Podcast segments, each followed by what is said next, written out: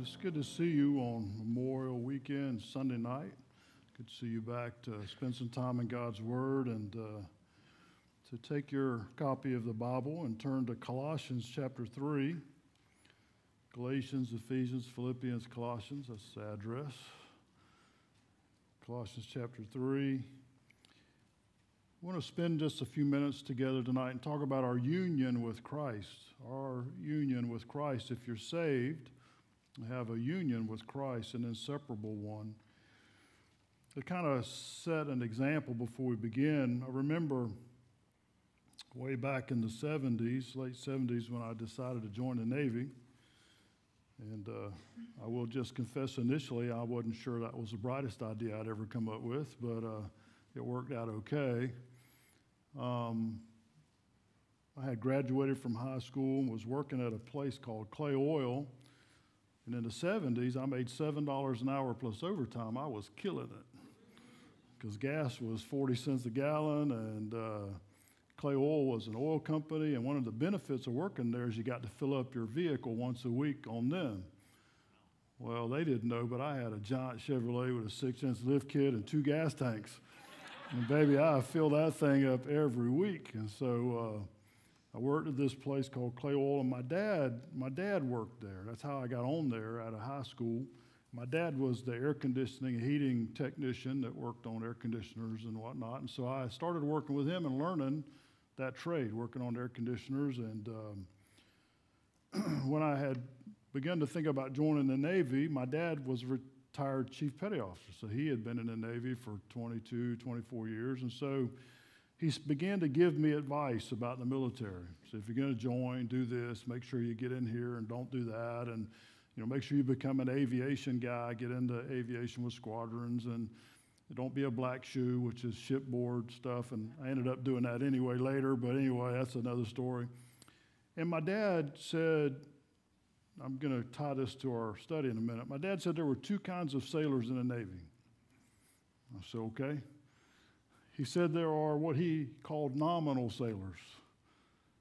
Those sailors who were just there, staying out of trouble, not doing anything extra, you know, doing the minimum, drawing a paycheck. And uh, he said they weren't really interested in taking advantage of, uh, honestly, the myriads of opportunities you have in the military for advancement and programs, and they have everything you could ever imagine for a young person to get started in life, and they weren't interested in any of those things. They were just there, didn't know what they wanted to do out of school, so they joined the Navy and just doing their time. He said, there are those nominal sailors. They're just there, barely getting by. And then he said there are purposeful sailors. He said there are those that are there because they want to be there and they are engaged and they pay attention to detail. They're self starters. They uh, work hard at what they do to craft, to become a, an expert at their craft or whatever it is the Navy has them doing.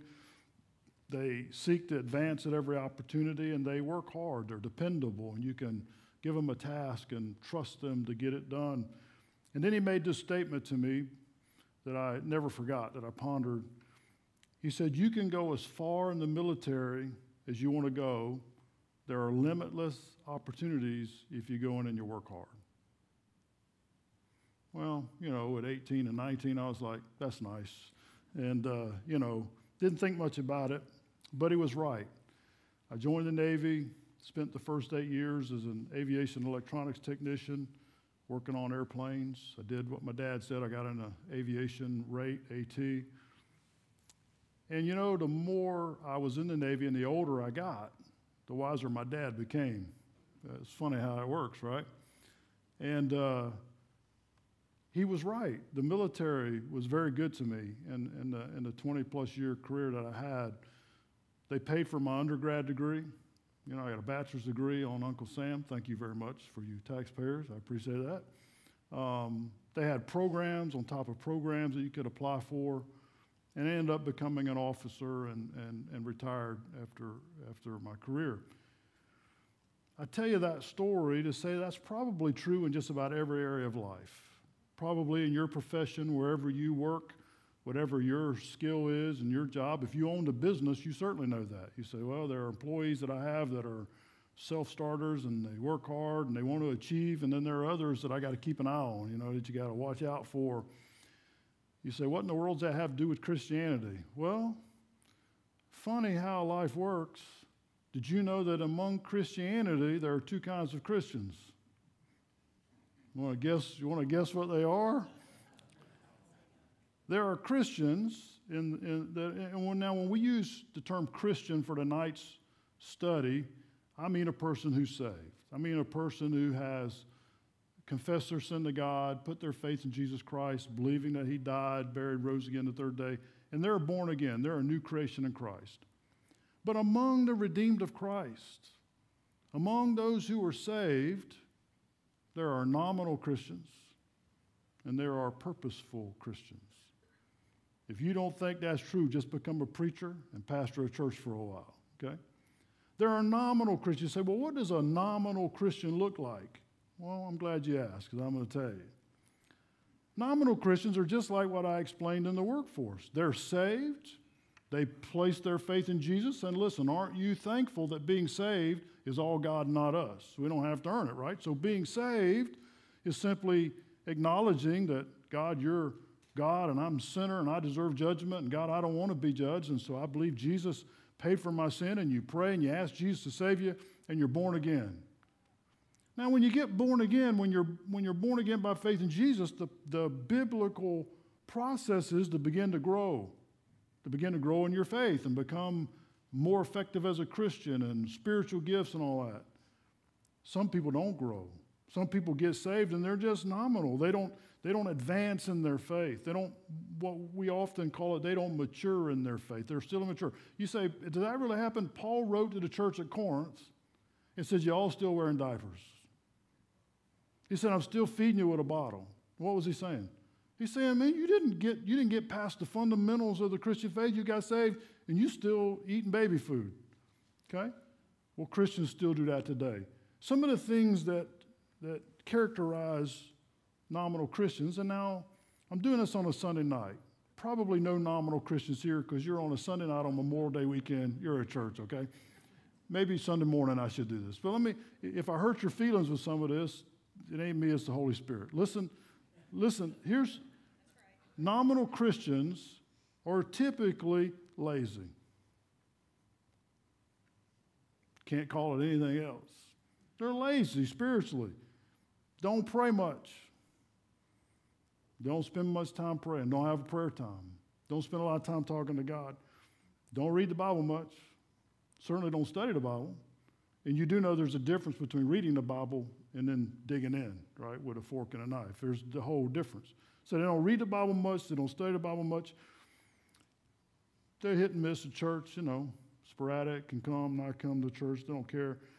Worldly things tend to have a higher priority in their life than spiritual things.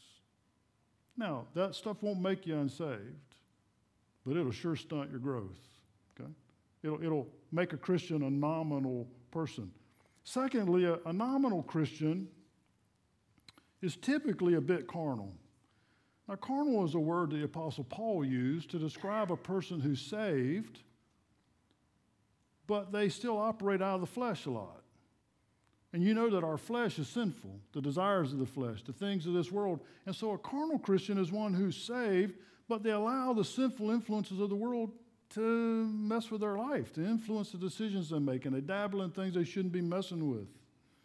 Carnality, a Christian that's carnal, sinful influence. Unfortunately, a Christian who's nominal usually has more connection with the world than they do with the body of Christ, which is a problem. Now, what about purposeful Christians? A born again child of God. What characterizes those Christians, which I would pray we're all part of?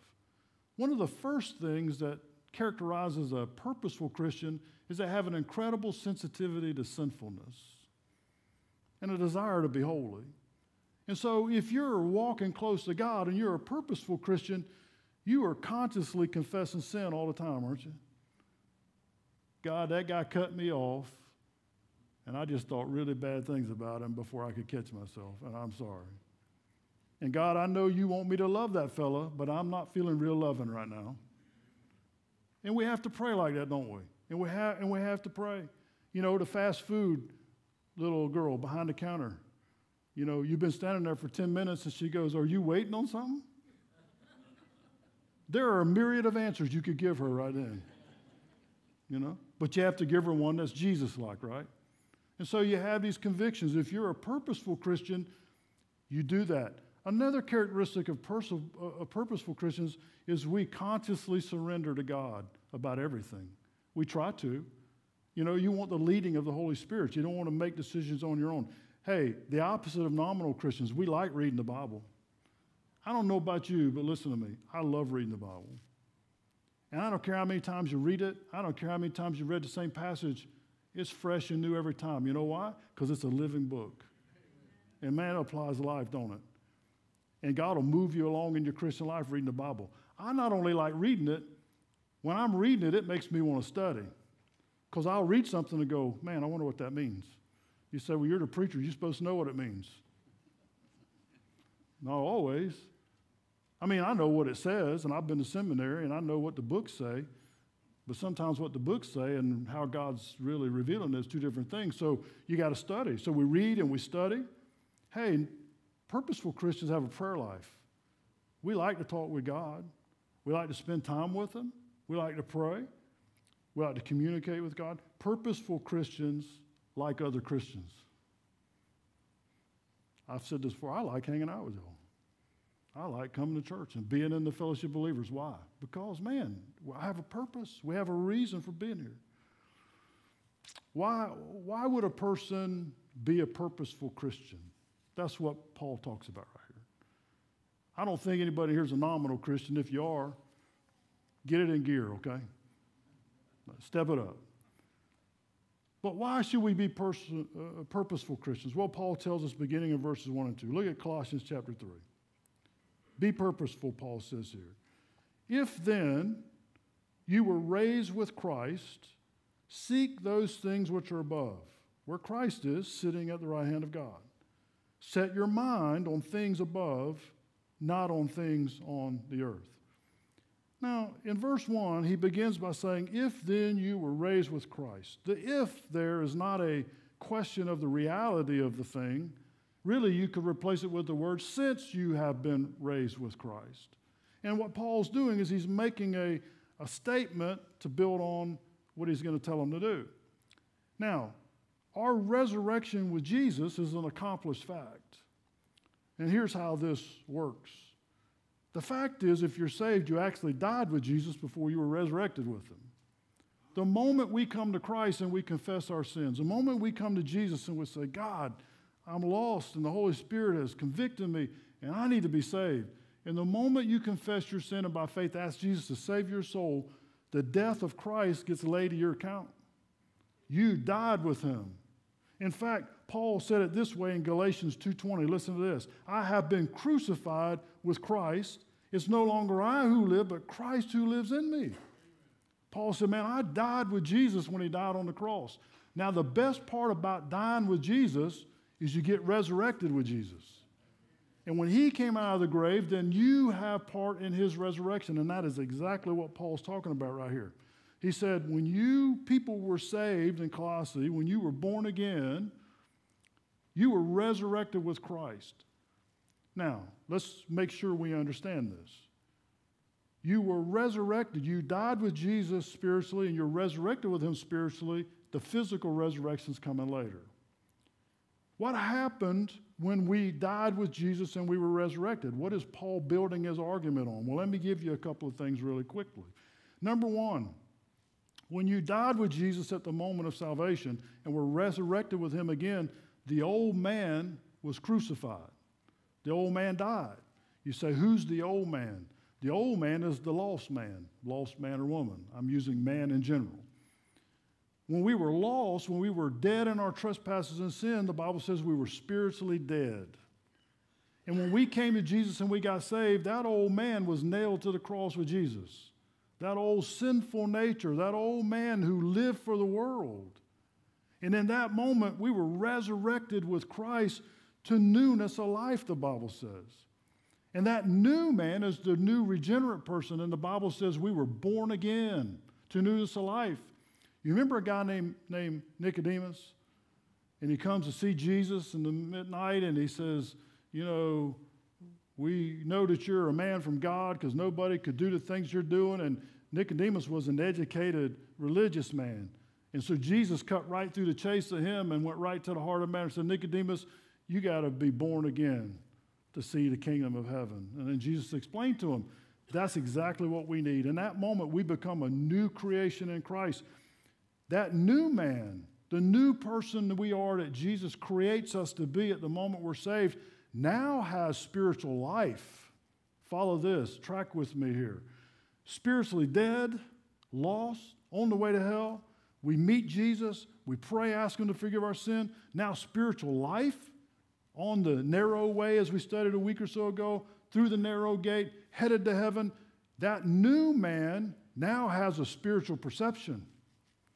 Now I understand things I didn't understand before. Now I read the Bible and it has a whole new meaning. Now I listen to sermons on the radio and they have a whole new application of my life. Why? Because the new man, listen, watch this, is resurrected in Jesus. I'm in Christ and I have a new relationship with him. Let me get a little more specific. What happened in the moment that we were resurrected with Jesus and our new birth and our new man and the salvation moment? Well, number one, one of the most important things that happened is you were justified.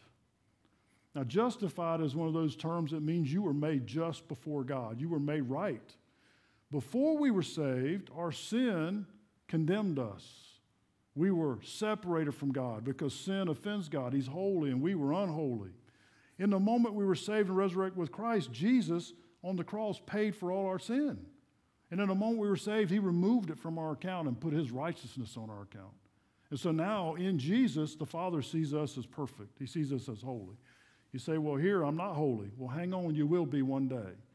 Practically. You are positionally now, one day you will practically be. We were justified when we were resurrected in Christ. Secondly, being resurrected in Christ sanctified us. Now, sanctification in the Old Testament meant that God would have them set apart things for His use set apart utensils and vessels and pots and stuff to do the offerings. It was sanctified, it was set apart. People were sanctified. The high priest was sanctified. The priests were sanctified. They were set apart, set apart, not to be defiled in sin, but to be pure and holy to serve God. Well, when you got saved and resurrected in Jesus Christ, you died with Him, you're raised again spiritually, you are now sanctified, you're in Christ, and here's, here's the best part of that in Christ now, you have perfect relationship with God who created you. Set apart for his use, sanctified, purified, and then glorified. It is an amazing thing that really is beyond human comprehension that in saving us, Jesus allows us to share in his glory. Can't comprehend it. You don't know why he would do that. But because we're in Christ, because we're resurrected with Him, we get to enjoy His glory as God. Doesn't mean we're God, don't get mistaken. Doesn't mean we're all that. It just means in grace, God said, I love you, I'm going to save you, come here and sit with me. Come here and be part of what I'm doing. God includes us in His kingdom and what He's doing, so we get to share in the glory. That's pretty marvelous stuff, isn't it? that ought to, you ought to get you stirred up if you're saved. Go, man, it's pretty good to be saved. Yes, it is. But that comes with some responsibility afterward, which is the part about not being a nominal Christian. You say, okay, Pastor, I'm saved, I'm born again, I'm on my way to heaven, I'm, I'm justified, I'm sanctified, I'm glorified, and now what do I do? Well, Paul tells us right here. Look at it again. If then you were raised with Christ, which is all that stuff I just told you, here's the first one Seek those things which are above, where Christ is sitting at the right hand of God. Set your mind on things above, not on things on the earth. The word seek is the zeteo. That's the Greek word. And it is in the present active imperative, which doesn't mean anything to you, but here's what it means it means a continuing thing. It means keep doing it. It means to seek and keep seeking. So, our responsibility after we're resurrected with Christ is to seek those things above. Now, why would Paul tell us that? Why would he tell them that? Why would he tell us that? Because our human propensity is to look no higher than this world. That's our, that's our flesh. Even after we're saved, our, our habit is to look at the world, at the things here, at the, at the lusts and the pleasures and the sins and all the things that would distract us. But Paul said, seek the things in heaven, seek heavenly things. You know, Jesus used the exact same word in Matthew 6:33. Jesus said this, "But seek first the kingdom of God, and then all these things will be added." You know what Jesus was saying? Seek first the kingdom of God and keep seeking first the kingdom of God. And he said, if you seek first the kingdom of God, if you seek first, as Paul said, those heavenly things, Jesus said, I take care of all that other stuff you need. Seek heaven first. Seek those heavenly things. Now I know what you're thinking. You're thinking, well, Pastor, I'm all in. I'm going to seek heavenly things. What is that? What am I, what am I supposed to do? Okay. Heavenly things to sum it up in one word, and I'll give you some illustrations, is to seek Jesus and what he's all about and who he is all the time. If you seek Jesus, that's heavenly things. Why? Because the kingdom is all about him. So let me break it down to a couple of things. In Galatians 5 22 to 23, Paul gives us a list of what's called the fruit of the Spirit. Now, for those who might not know, let me explain that very quickly. At the moment you were saved, resurrected with Jesus spiritually, the Holy Spirit, the third person of the Trinity, who is God, came to live inside of you. You are now the temple of the Holy Spirit, Paul said. Your body is the temple of God, which has all kinds of implications about what we're supposed to do with this body. Okay? The Holy Spirit who lives in us lives in us for a purpose. Remember the justification, the sanctification, the glorification? That whole sanctification, glorification thing starts now. So while we're in this life, the Holy Spirit is living in us, conforming us to the image of Christ. Now, watch how it's connected. As the Holy Spirit is conforming us to the image of Christ, and we are seeking heavenly things about Jesus, it works in concert to make us more Christ like. And when we're more Christ like, guess what gets produced in us? The fruit of the Spirit. The Holy Spirit produces that in us. Let me read you the list Galatians 5 22 and 23. Here it is. But the fruit of the Spirit is love, agape love, the highest form of love, joy, peace, long suffering. Long suffering, by the way, is patience in the face of provocation. That's tough. I mean, we can be patient with people until they're in your face, right? I mean, that, that's what that is long suffering, kindness, goodness, faithfulness, gentleness, self control. Against such there is no law. So when, when he said, Seek first the kingdom of God, when Jesus said that, and Paul said, We are to uh, seek those things above, here's what he means continually seek to love like Jesus loves. Continually, every day, seek to love people like Jesus loves them. Let me tell you, there's some unlovable people in the world when you deal with them. They do everything in the world to make you not love them, right? But you know what we do when we seek things above? We look beyond this world. We look beyond the things that are happening around us and we say, you know what? I'm going to choose through the power of the Holy Spirit to love you like Jesus loves you because he died for you. That's what we're to seek. Seek the joy of Jesus. Man, there's one, it's a sad thing when Christians walk around moping all the time. Isn't it? It's a sad thing when people that are saved walk around like they just can't take another step. Man, life is so hard. Get your eyes off of the troubles in this world and look at Jesus. Have the joy of Christ, no matter what's going on. Seek the peace of Jesus. Seek the long suffering of Jesus. I will confess right here. I have a hard time being patient in the face of provocation. I, I struggle with that. I'm telling you, you know, I think I'm doing good until they step over the line. And then, I, then I'm in trouble because my old Navy self, sinful self comes up in me, and I want to make the world right in one move. You know what I mean?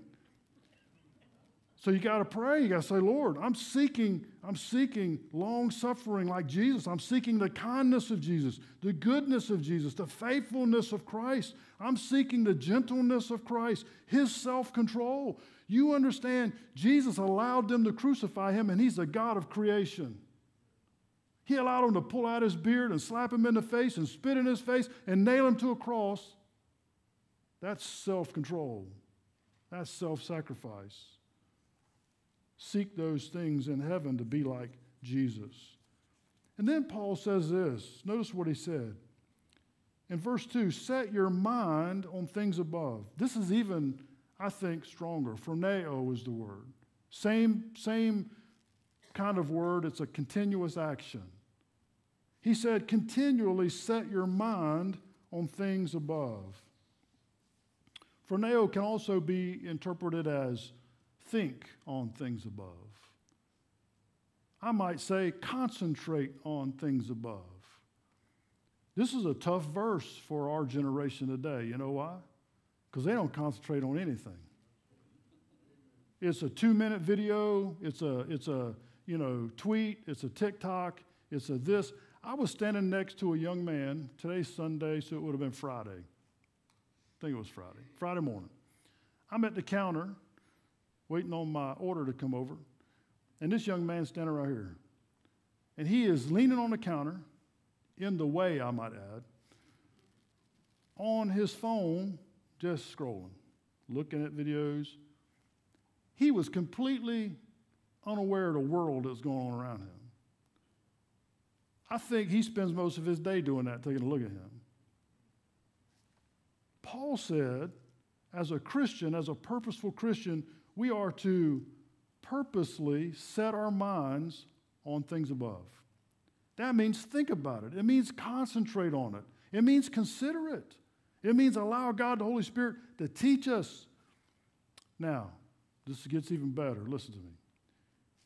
What is the source of this thinking? What are we supposed to think about things above? What things are we to think about? I'm going to help you right here. That book.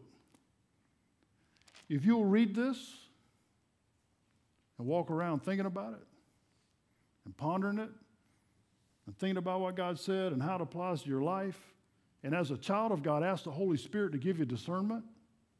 Because, by the way, James, the half brother of Jesus, said, If any man lack wisdom, let him ask God, and God will give it liberally and upbraid not. God will give you all the wisdom you want. You got to ask Him. And then you got to be a purposeful Christian. You got to read it and you got to begin to ponder it. Think about, concentrate on the things of God, the things above. Paul said it this way in Romans 12, 1 and 2. I beseech you, therefore, brethren, by the mercies of God, that you present your bodies a living sacrifice, holy and acceptable unto God, which is your reasonable service. And then he said this And do not be conformed to this world, but be ye transformed by the renewing of your mind. How do you renew your mind? In the Word of God.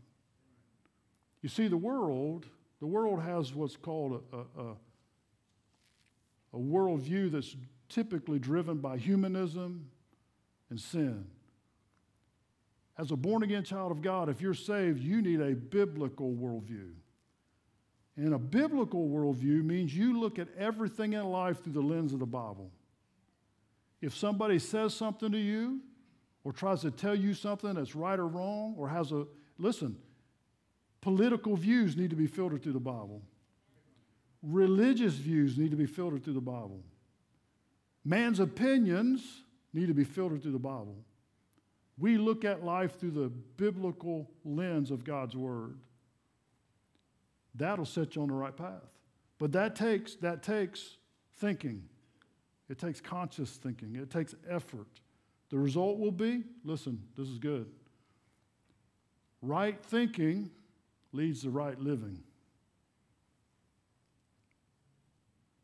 Right thinking leads to right living. What you fill your mind and your heart with, is where your feet are going to go. Ladies and gentlemen, we need to be real careful about what we spend time putting in our minds because it affects us in our Christian walk. But a purposeful Christian will spend time putting God's word in their heart. Couple more things very quickly. What's the motive for being a purposeful Christian? Look at verse 3. For you died, and your life is hidden with Christ in God. That's the motive. We ought to do it, our, our motive ought to be because we are hidden in Christ Jesus. We talked about dying with Christ already. Paul said this in 2 Corinthians 5:17. Therefore, if anyone is in Christ, he's a new creation. Old things have passed away, behold, all things have become new. You are a new creation in Christ. When the old man died with Jesus and you were born again, you got new abilities, new perceptions, a new family, new life, new citizenship, new worldview. You got all new in Jesus. I like the part about where he said you're hidden in Christ. What does that mean? That's kind of a neat thing to say. You're hidden in Christ. You were raised up with him. Well, the best way I can explain it is the way Jesus explained it. God the Father drew us to God the Son as a gift. When we trusted Jesus and we were saved, Jesus saved us and gave us back to the Father as a gift. So, as a child of God, you were in this love relationship between God the Father and God the Son, empowered by God the Holy Spirit. And you were hidden in Christ. You were hidden. Hidden means to be concealed.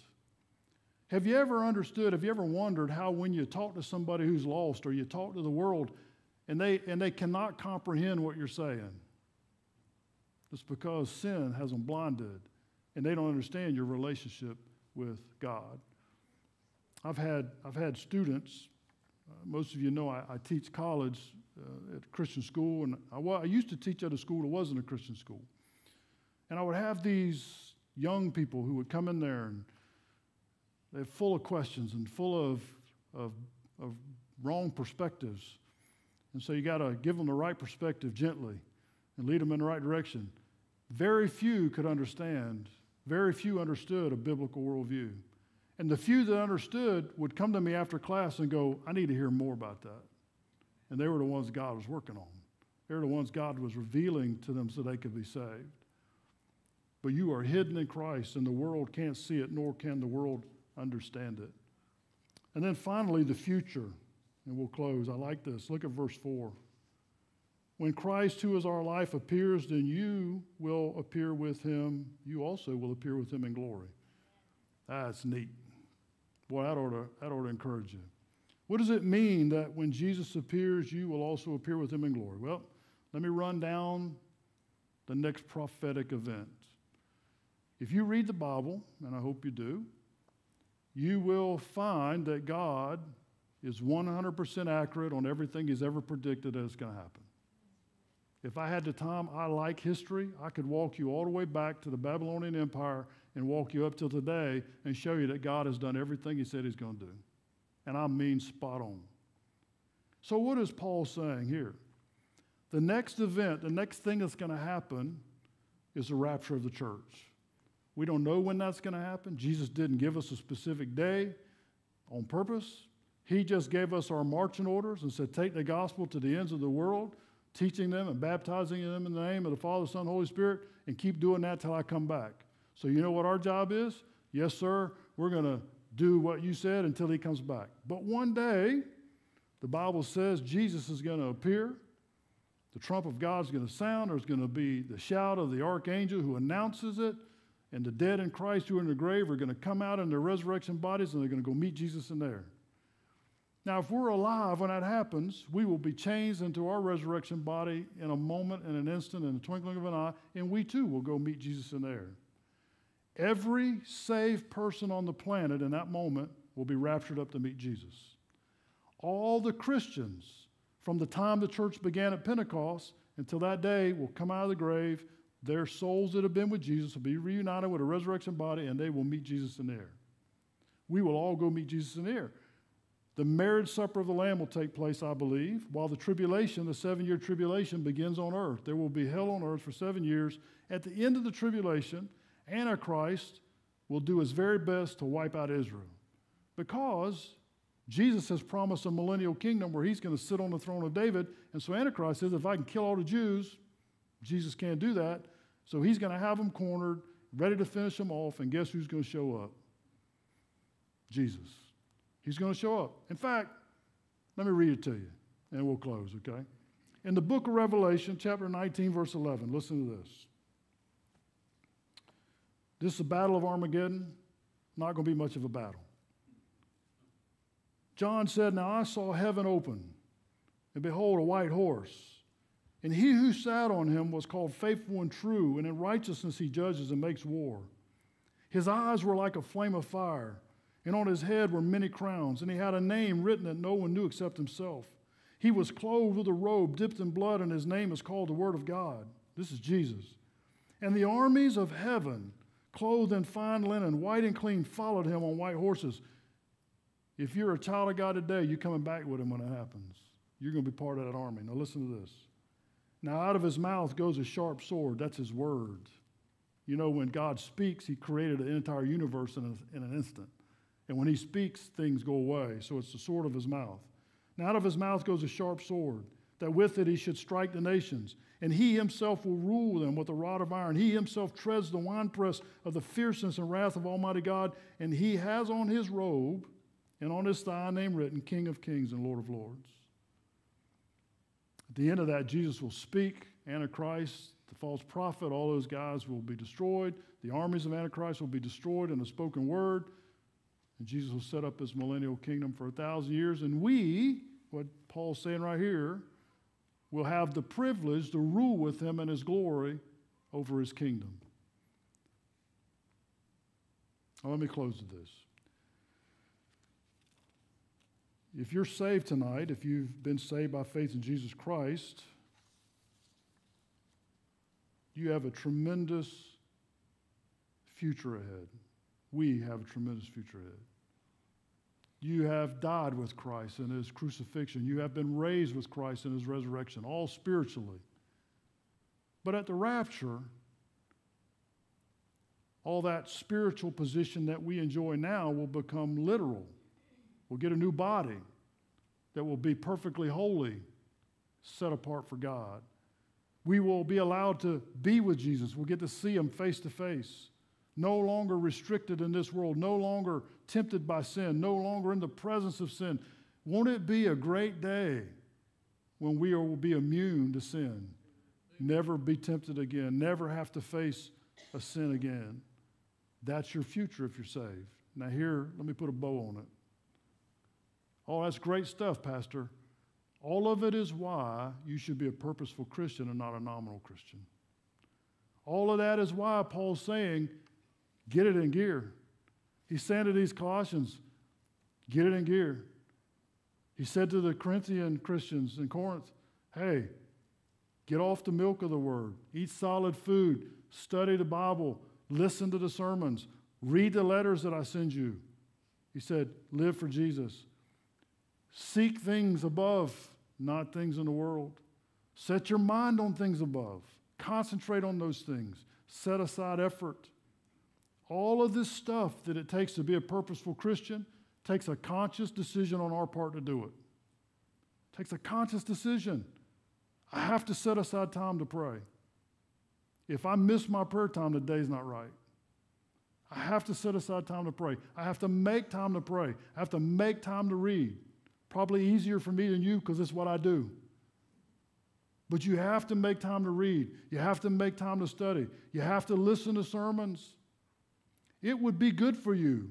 Ladies, you have lots of time to do this. Ladies take a long time getting ready. Most of the time. Put a sermon on while you're doing your hair and putting your makeup on. Put a preacher on. Put on some music. Listen to the gospel. Listen to something about the Bible. When you're in the car, if you have to drive a lot, listen to preaching.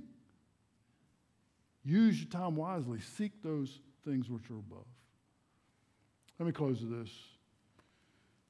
I pray tonight, on this Sunday night of Memorial Day weekend, that everybody here is saved. I want to make you, I want to, I want to make you an offer right now. If you're not sure you're saved, when I pray just a moment, right there in your seat, would you do this? Would you say to God in prayer, just between you and Him, God, not sure I'm saved, or God, I'm not saved. But God, I want to be saved. I want to I want to be counted as dying with you. I want to be resurrected with you spiritually. I want to have eternal life. I want to be that new person. God, I want to be saved. I want my sins forgiven. I want to be justified, sanctified, glorified. I want to be with you. From your seat where you're sitting, if you will pray and ask God to save you, He'll save you right now. He'll forgive your sins and He'll save your soul. You don't need me to do it. I can't do it for you. Nobody around you can do it for you. You have to do it for yourself. You have to say to Jesus, God, I believe you died for me on the cross. Forgive me. Save my soul. Put your faith in Jesus tonight and be saved. Would you do that? Let's pray. God, what a magnificent passage. Lord, buried with Christ, raised to newness of life in Him. Lord, what a marvelous truth. God, help us tonight as Christians to not be nominal Christians, to not just float along and get by and, and be in the world and one hand in the world and one hand holding with you, God. You said we can't do that. God, help us to be purposeful in our walk with you, God, as we confess our sin and pray and read the Bible and seek to have the Holy Spirit produce in us those things that honor you. Father, if there's somebody here tonight who needs Jesus right now in this moment, God, I pray for them. God, they would surrender their heart, humble themselves, and say, God, there's a lot I don't understand. But God, I know this. I want to be saved. God, I want to be forgiven of my sin. Lord, I want a relationship with the God who created me. God, forgive my sins, save my soul, come into my heart and make me new. God, you'll save any man or woman, young person, boy or girl who means that when they pray it, Lord, by faith. Bless our invitation time now, I pray in Jesus' name.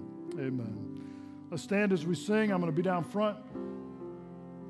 If you need questions, if you have questions and we can help you, you come.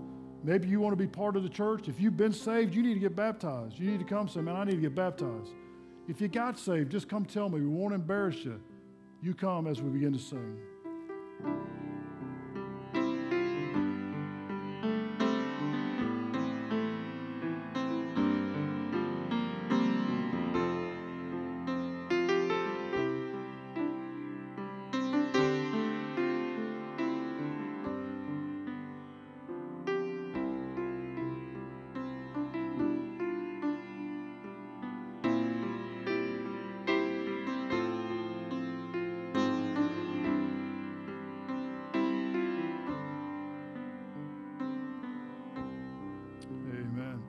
Thank you again for being here tonight. Wednesday night, we have our small group Bible studies. Uh, we have one for every age limit, couples, singles.